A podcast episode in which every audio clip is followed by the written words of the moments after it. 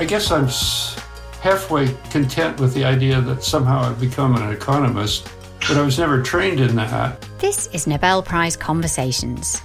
You just heard 2020 Economic Sciences laureate Robert B. Wilson. I was uh, nearly 50 years old before I decided that, well, I guess I am an economist.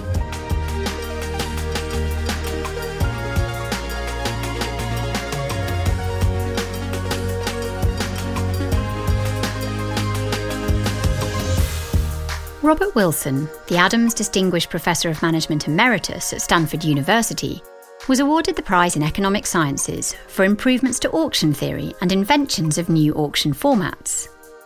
He shared the prize with his former student, Paul Milgrom. Nobel Prize Conversations is produced with the support of our Nobel International partners 3M, ABB, Ericsson, and Scania. Your host is Adam Smith. Chief Scientific Officer at Nobel Prize Outreach. The story of how Wilson and Milgrom found out about their prize is quite unique, so let's start there with the phone call that woke Robert Wilson up on the 12th of October 2020.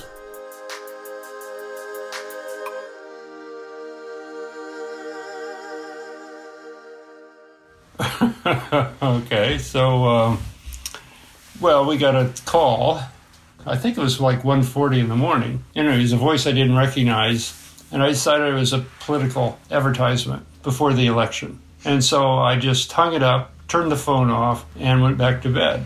So then the Nobel Committee or the Swedish Academy called my wife's cell phone. It's good they had a backup because I had sort of dreaded this. I thought it would ruin my life if it happened because it would just be a bunch of turmoil and uh, intrusions and uh, I couldn't do my research and get in, get in the way of uh, all kinds of things. So Torsten Persson assured me that it was a valid call because you know we had met before, and so he was saying, "This is Torsten, and uh, I just wanted you to know that this is this is the real thing." And did I accept the prize? So I said yes to that there was a moment of hesitation. oh, that, that's interesting. Was yeah? That's how long a, was that moment? well, I don't know. It was a millisecond, but you know, you are do have the option to say, "Well, no, I'd rather do without this." But then at the end of this little, let's see, I think they said for you know details like the announcement will be made at noon in Stockholm. Congratulations, things like that. And then he said, by the way, we do have a special need. There was this problem that they couldn't reach Paul either. and they didn't have a backup for his wife because his wife, Eva, was in Stockholm at the time. So um, they knew that I lived across the street. So might I go over and wake up Paul? Adam Smith has the honour of speaking to each brand new laureate for an interview on the morning of the announcement. Here's how their neighbour, a freshly awakened Paul Milgrom, described the experience. My doorbell rings. Um, Bob Wilson, who uh, was the co-winner, I understand, was uh, was knocking at my front door because uh, nobody was able to reach me. So uh, I woke me up to, uh, 20 minutes ago or so. I think that might be a first that one laureate comes knocking at the other laureate's door. that was the beginning of this thing that became viral on the web because I put on some clothes. Mary was still in her robe, and we walked across the street. And uh, it turns out that their doorbell, which has uh, all of this capability, it has a camera and a microphone.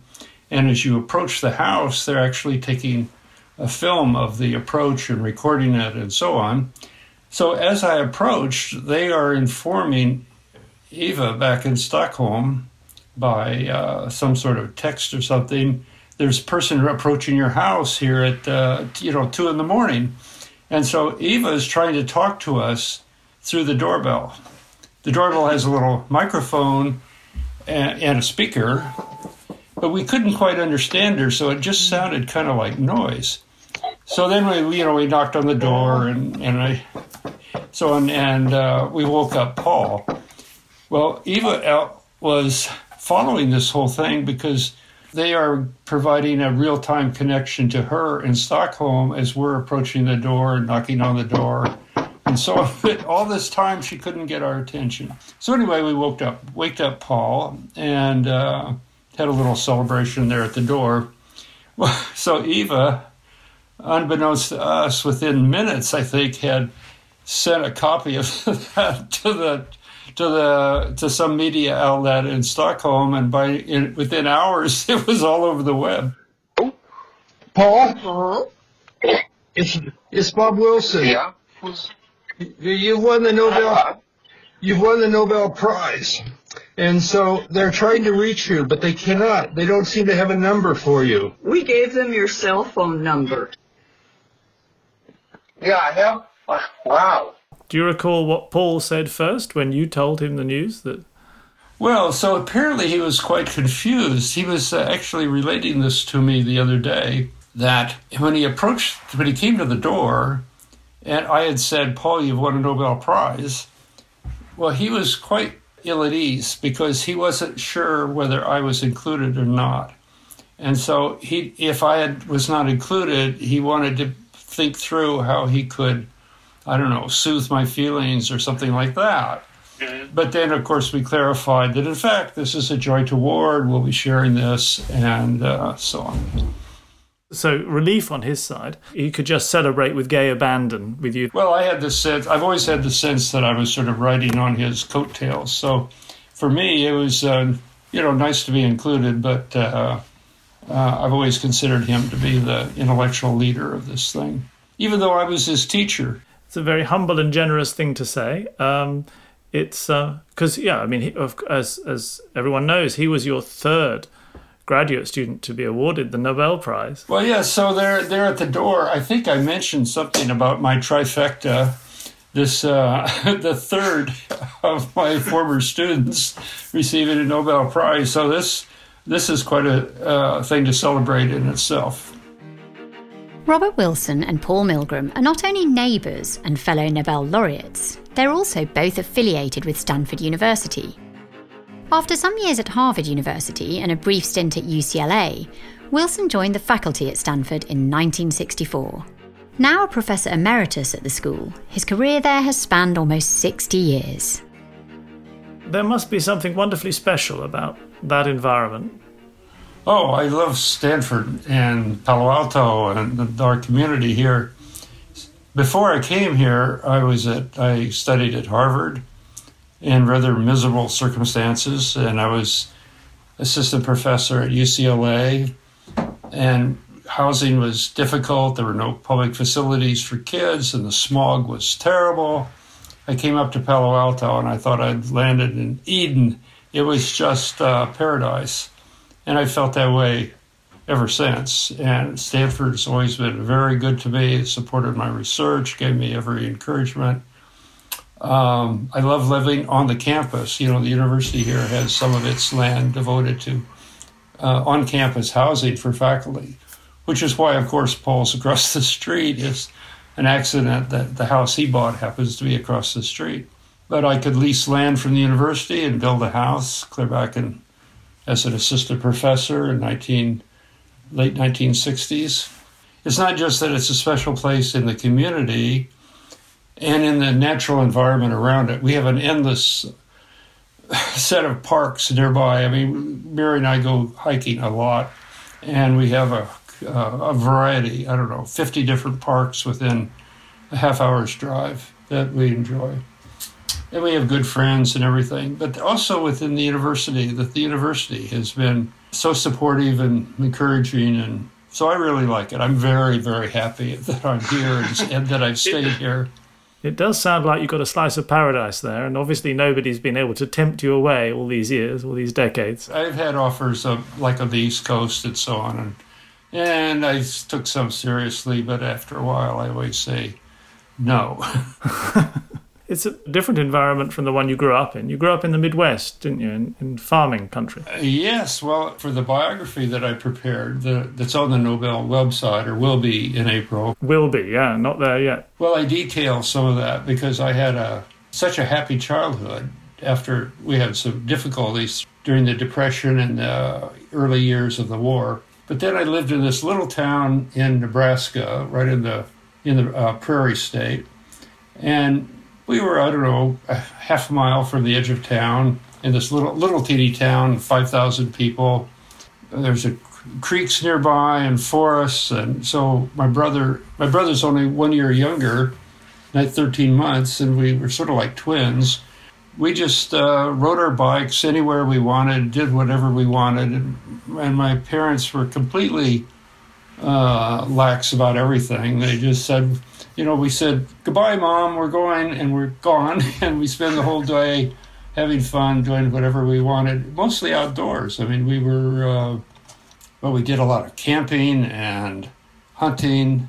I was quite a hunter, you know, I was very into guns and all of that stuff. But these were rifles and shotguns for my hunting. You're a theorist. Do you think that that it's important to your theorizing to be able to kind of switch off and just let your mind relax? Yes.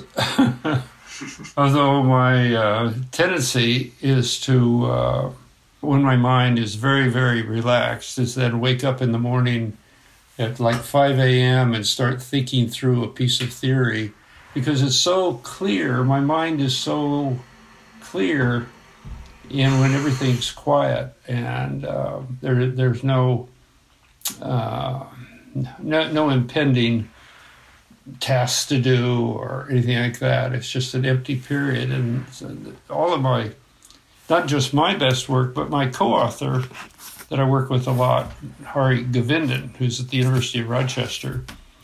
So uh, I even worry about him because when he's lost in thought, driving his car, he's a danger. and when he's, it's okay when he's lost in thought in the shower or in the middle of the night his brain seems to solve problems in the in the middle of the night. Actually, quite independent of his uh, of, of, his sort of uh, of his ego. There's this part of his brain solving problems, but I do worry about him because he gets lost in thought. Are you aware of your own brain working away, sort of independently of you, and then suddenly producing ideas that you are surprised by? Oh, occasionally. I certainly wish it would happen more. That would be wonderful to have more uh, marvelous ideas pop out of my brain. But most of the time, my brain is just struggling, can't seem to find a solution, and I feel frustrated. And but always trying, always trying. Ever frustrated enough to drop a question, or do you always just keep going? Well, I've had uh, long history of failed attempts. So I think by my count, there were three previous times where I spent an entire year on a problem, and it was only by force of will that I stopped myself from continuing and said, okay, I've never done it. I don't know what the answer is. I have to quit. And then I would change my focus. Uh, you know, something would come up like, I don't know, teaching or whatever that was, uh, it became a, it became a priority. But since I retired, I have one particular topic that stayed with me now for uh, nine years. Now, my co author, Hari, reminds me that we had an earlier problem that we worked on for 10 years and then solved it. So he doesn't want me to give up yet on this one. But on this one, I've worked on it for nine years. So one more year, and then I'm going to quit. The, the privilege of being retired is that you could just hang on to a problem forever. Well, not one more year and then you're going to quit, one more year and then you're going to solve it, right? well, of course, I think that might be true. I think it's likely true. Uh, it's what keeps me going. I actually feel that I'm just an epsilon away, an iota from solving it. How can you not get tremendously frustrated being that close to solving something and yet it goes on and on. It it, it continues. Um, how do you deal with that? Because I suppose for most people, nine years. I mean, maybe you haven't been an epsilon away from solving it for nine years, but nine years is too long. So, what is it about you that allows you to keep going? Well, I think this the one I'm working on right now is a very important question. I think of it as uh, you know, relevant for a huge range of applications if I only were clarified. So so it deals with this uh, with the problem of cooperation in an extended interaction between people, like a prisoner's dilemma kind of situation. It's uh, known that cooperation in such a game, infinitely extended game, need not be the only outcome in an equilibrium sense. You know, optimal behavior by each party in a selfish way. But when they have bounded memory or bounded computational abilities or something like that, then mysteriously we get cooperation as the unique prediction. So I don't understand why that would be the case. I say we get it only from computational experience. So I've done, I've solved these games for very, uh, you know, uh, say say if we're thinking about a model with uh, bounded memory, where people can only remember the last, you know, ten moves, for example, I can solve those on my computer, and uniquely, the only outcome, the equilibrium outcome, involves cooperation. Well, so this is part of a much larger agenda. There's a very famous biologist, E.O. Wilson, happens to be the same name, but that's an accident. Yeah. He wrote Consilience, didn't he? That's right. yes, he did, and sociobiology, and he's a scholar in his early years of the social insects of uh, bees and ants and termites and so on. And he has this hypothesis, which is, I think, apparently shared by many uh, evolutionary biologists, within a species, their evolution tends towards cooperation. So intra-species cooperation. Of course, you know, across species there can be competition and so on. But within a species, he, they hypothesize the evolution, evolutionary pressure is towards cooperation. So I think of this as fitting into even evolutionary biology but it fits into political science and economics and so many places. So it's such a broad hypothesis that if I could just solve this very special special case, then I would feel that uh, you know I've done something that contributes to this much broader problem area. This this have a perspective on a, a whole class of problems that involve cooperation or competition, some sort of interaction over time. Mm. How absolutely fascinating. So, is that an example of the way that you pick problems? That you pick problems that are small enough to be tractable but have some much much greater implication. Is that a kind of rule you apply? Yes, uh, actually, no, I don't think I haven't had that rule explicit during my career, but it, actually, that's what happened every time my you know this award was about auctions but in fact that's how i got into auctions was that i think of auctions as a tractable special case of a market mechanism.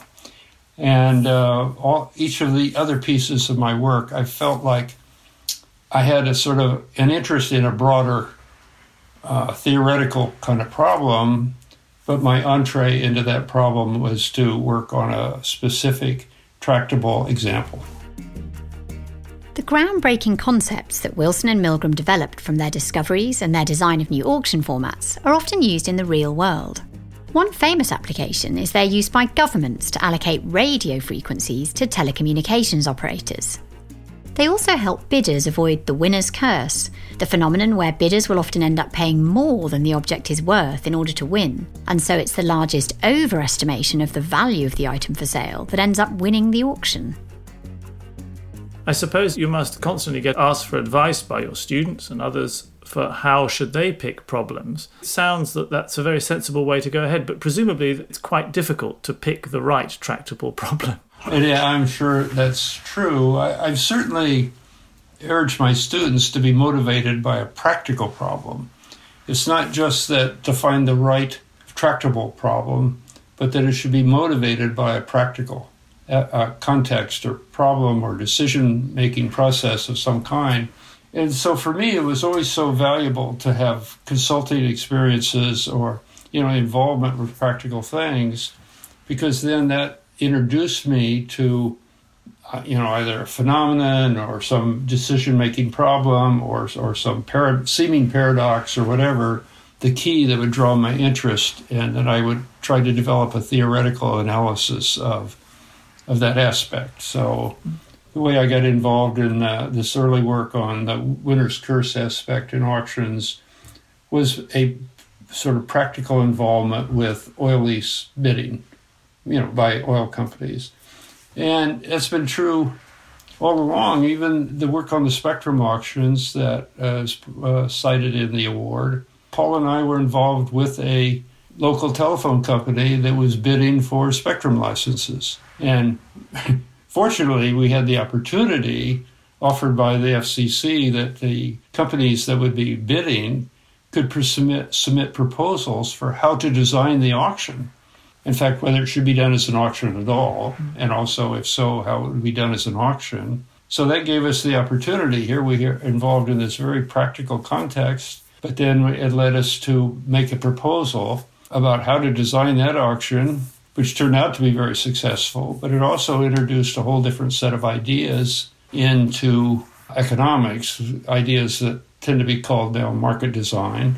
Each of those, you started with some sort of very specific thing, and then it kind of grows and spreads. It sort of moves forward into the practical world instead of becoming more and more abstract and, in my view, kind of meaningless if it becomes just uh, a theoretical curiosity. I, I'm much more interested in in these ideas that have ramifications for practical affairs. It's very interesting to hear that you always have this sort of foot in reality when you're thinking about the theoretical problems that you're trying to solve. What is it that drives your curiosity while you're coming along with the solution? Is it, is it basically maths that you're playing with, or is it are you still thinking practically while you're trying to solve them?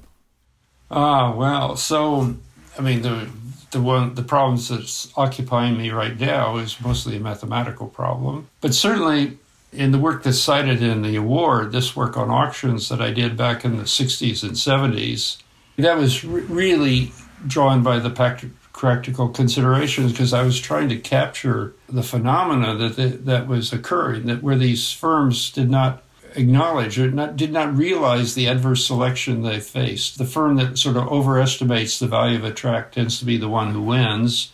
And this was something they found very difficult to take account of in their decision processes. So that was so driven by these practical things because at that time, first I was advising the Department of Interior here in the United States on uh, how to organize these auctions and giving them predictive models of outcomes. But then later, I was advising these oil companies directly and, and trying to create framework for their thinking and algorithms for coming up with bids and so on.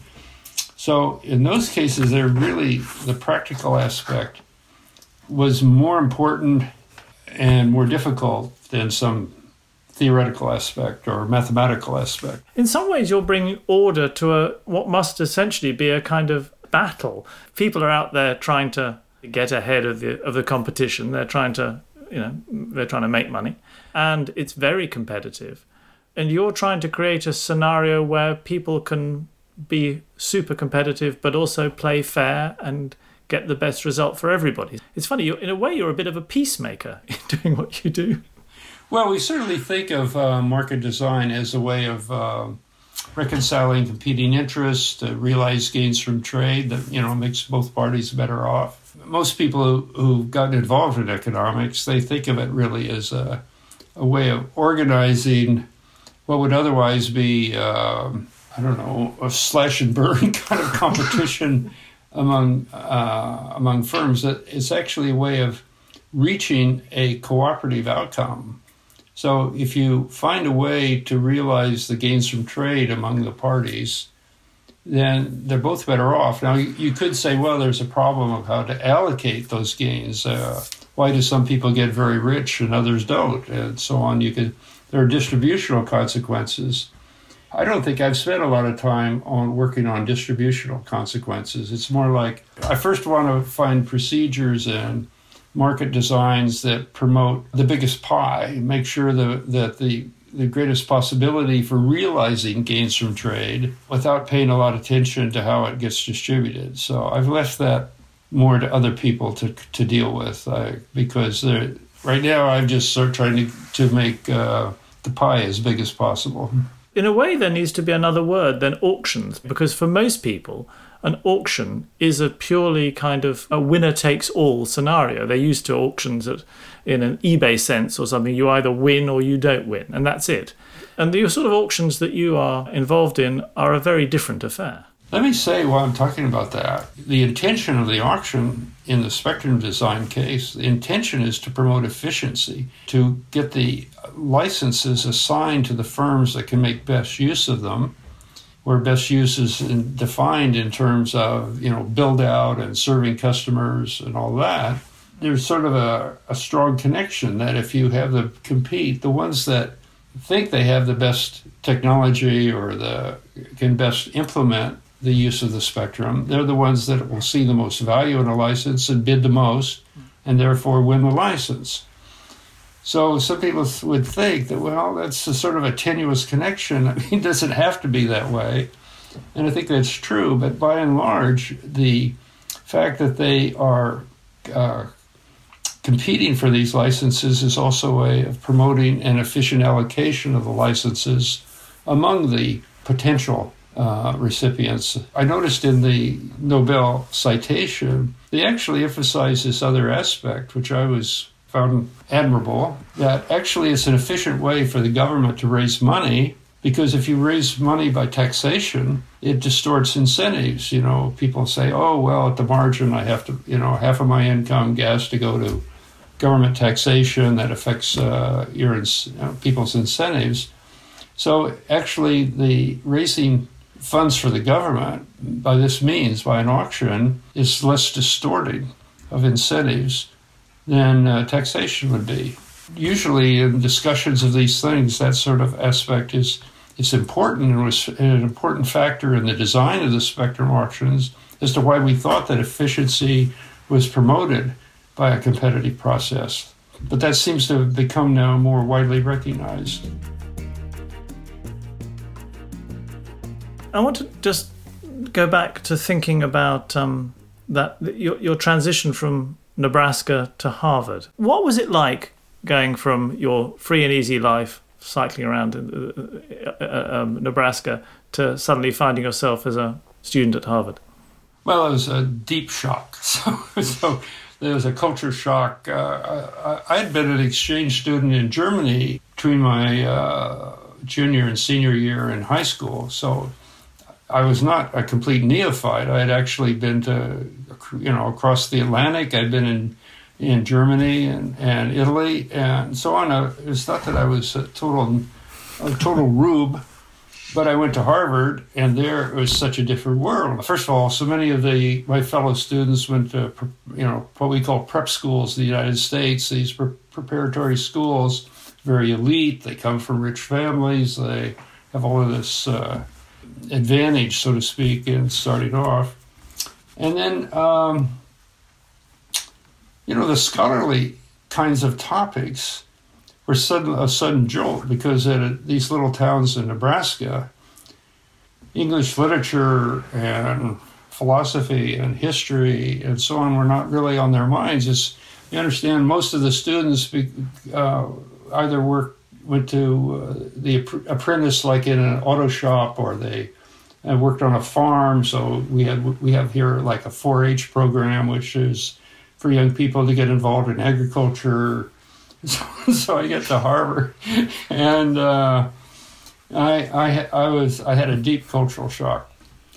On the other hand i worked very very hard.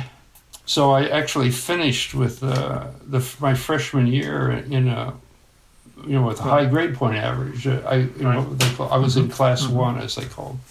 So uh, I was very proud of myself. so I remember that there was in my uh, chemistry course that first uh, semester. Uh, we were seated alphabetically, so the guy next to me was named Wilcox, and uh, at the midterm exam, I saw that he got a like an A, and I got like a almost an F. I mean, a, a, a very low grade. Uh, but I also saw when we picked up the finals that I had an A and he had a C. so, I, so I felt that that by just hard work I could overcome the disadvantage of not having gone to preparatory schools and having all of that familiarity with uh, uh, culture and science and history. It seems to have worked. But was the hard work consequence of feeling excluded from everything else, or just innate determination to do well, whatever? Was it a way of um, escaping from the kind of difficulties of being in a newer situation? Well, I certainly wasn't escaping. I certainly thought that. I think it was the first alternative. I forget how you listed it just now, but the one uh, an innate desire that okay, I'm severely challenged. I'm just going to work harder, and I'm going to I'm going to excel at this. I'm going to try very very hard. I really had this belief that uh, even though I had come from a, a background that didn't prepare me, that still I was capable of doing well. I, I never had, I guess, any doubt. But I did meander through Harvard in a very I was majoring in engineering and then in physics and then in mathematics and then philosophy. And I kept changing what I was doing and um, I really drifted around. So I didn't take good advantage of my experience there. My undergraduate studies were really uh, not well focused. If I'd had a different kind of preparation, I would have gotten much more out of that education because it was a first rate educational opportunity it's just I didn't always take uh, full advantage of it.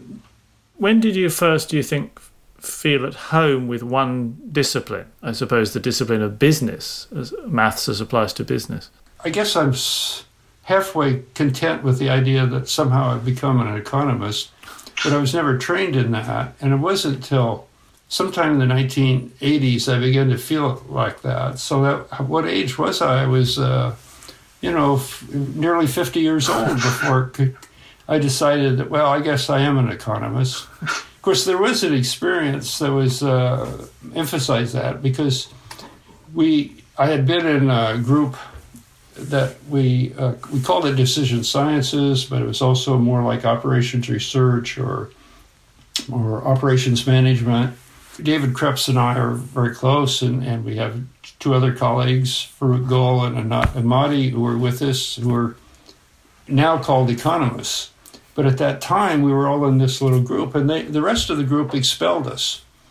they said, we had this meeting in which they said, You guys are just like economists, get out of here. We don't want this. And so uh, we were expelled. And so then we went and joined the economics group in the school. Our school doesn't have a depart it's not departmentalized so we don't have an economics department. We just have a, a grouping and you can do that. You can just move among the groups. And so we uh, changed our allegiance to the economics group so f- finally at home. um, this has been a strange year to be a Nobel laureate. You've been restricted to being in Palo Alto, no celebrations, no festivities in Stockholm this year. How was it being a, a Nobel laureate awarded on home turf? I had a good time. See, I had the advantage that four years ago I went to Stockholm for the uh, award ceremony when Bengt Holmstrom won the Nobel Prize. As mentioned at the beginning of this conversation, two of Wilson's former students had already been awarded the Economics Prize before Wilson and Milgrom received it last year. First was the American Alvin Roth, who was awarded in 2012, and then in 2016, Finnish economist Bengt Holmstrom received the prize for his contributions to contract theory. And so it was in 2016 that Holmstrom invited Robert Wilson to join him at the prize ceremony in Stockholm. And so he had arranged these very lovely accommodations for us. We stayed in the Grand Hotel, you know, looking across the harbor to the King's Palace and all that, and these lovely accommodations. And we had such a fun time for a week. And we went to the to the banquet. The banquet was enormous, great fun. We just had a lovely time at the banquet and the dance dancing afterwards. And so, in a sense, that wonderful Nobel week we'd already shared four years earlier by being with uh, Bengt Holmstrom on that occasion. And as you say, in a very low stress way, if you're not the center of attention, you can just relax and enjoy the whole thing. Exactly, right. I guess if it all goes ahead in 2021, then uh, you'll be there in Stockholm again in a slightly less stressful way than it would be if you were the only laureates of the year, because it will be you and the next year's laureates. I understand that we would if we were to come, that we could then uh, like attend the banquet, things like that. So, so maybe we'll we'll do that. uh, I am going to a conference actually a week later that's in Stockholm. Just by accident, that uh, well, Jörgen Weibull is a, a very prominent uh, game theory economist in uh, at Stockholm, and he's organizing a conference. So I'm going to that. so it's kind of so I guess we'll hang around, go early for the for the banquet on the, on the 10th and then uh, be there for Weibull's conference uh, a week later. I guess, in fact, having been in 2016, you got to see sides of it that you won't see as a Nobel laureate. So presumably, when you travelled from the cerem- from the award ceremony to the banquet, you had to go in, in one of the bendy buses that, that, that winds its way through the streets between the two. Yes, that's true. Yes, we t- yes we were taking buses. That's right. It's a lovely kind of leveling piece of Swedish kind of design that you go to this incredibly grand ceremony and then to an incredibly grand banquet. But in between, you cram onto a bendy bus and stand there with everybody else. I was so impressed that the that the award ceremony is a really high point, apparently, of Swedish society. It seemed like all of Sweden was there or wanted to be there. I did have a problem at the banquet because I got so enthralled by my dinner companions, and my wife points out I had uh, women on either side of me and across from me. Okay, so I had these four women who were so enchanting that I never ate my meal. And along came the waiter at a certain point and whisked away the plate which had not been touched. There's no disrupting the flow of events to say, hang on a second. Oh, that's right. They got to move on. That's right. Yeah. Happy memories and uh, happy things to come now that you're vaccinated and travelling. It's been a huge pleasure speaking to you. Thank you very much indeed. My pleasure.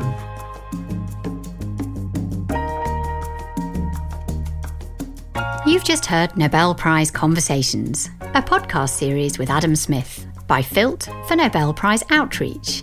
The producer for this episode was Sally Henriksen, and I'm Claire Brilliant. Music by Epidemic Sound. This episode is from season two of the show. You can find previous seasons and conversations on ACAST or wherever you listen to podcasts. Thanks for listening.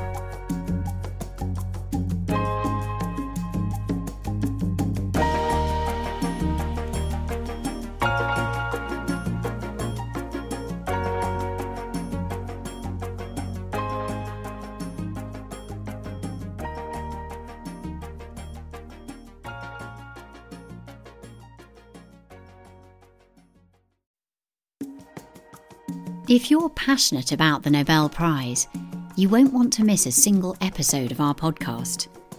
Be sure to subscribe. We're available on Acast, Amazon Music, Apple Podcasts, Google Podcasts, JioSaavn, Spotify, and many, many more popular platforms.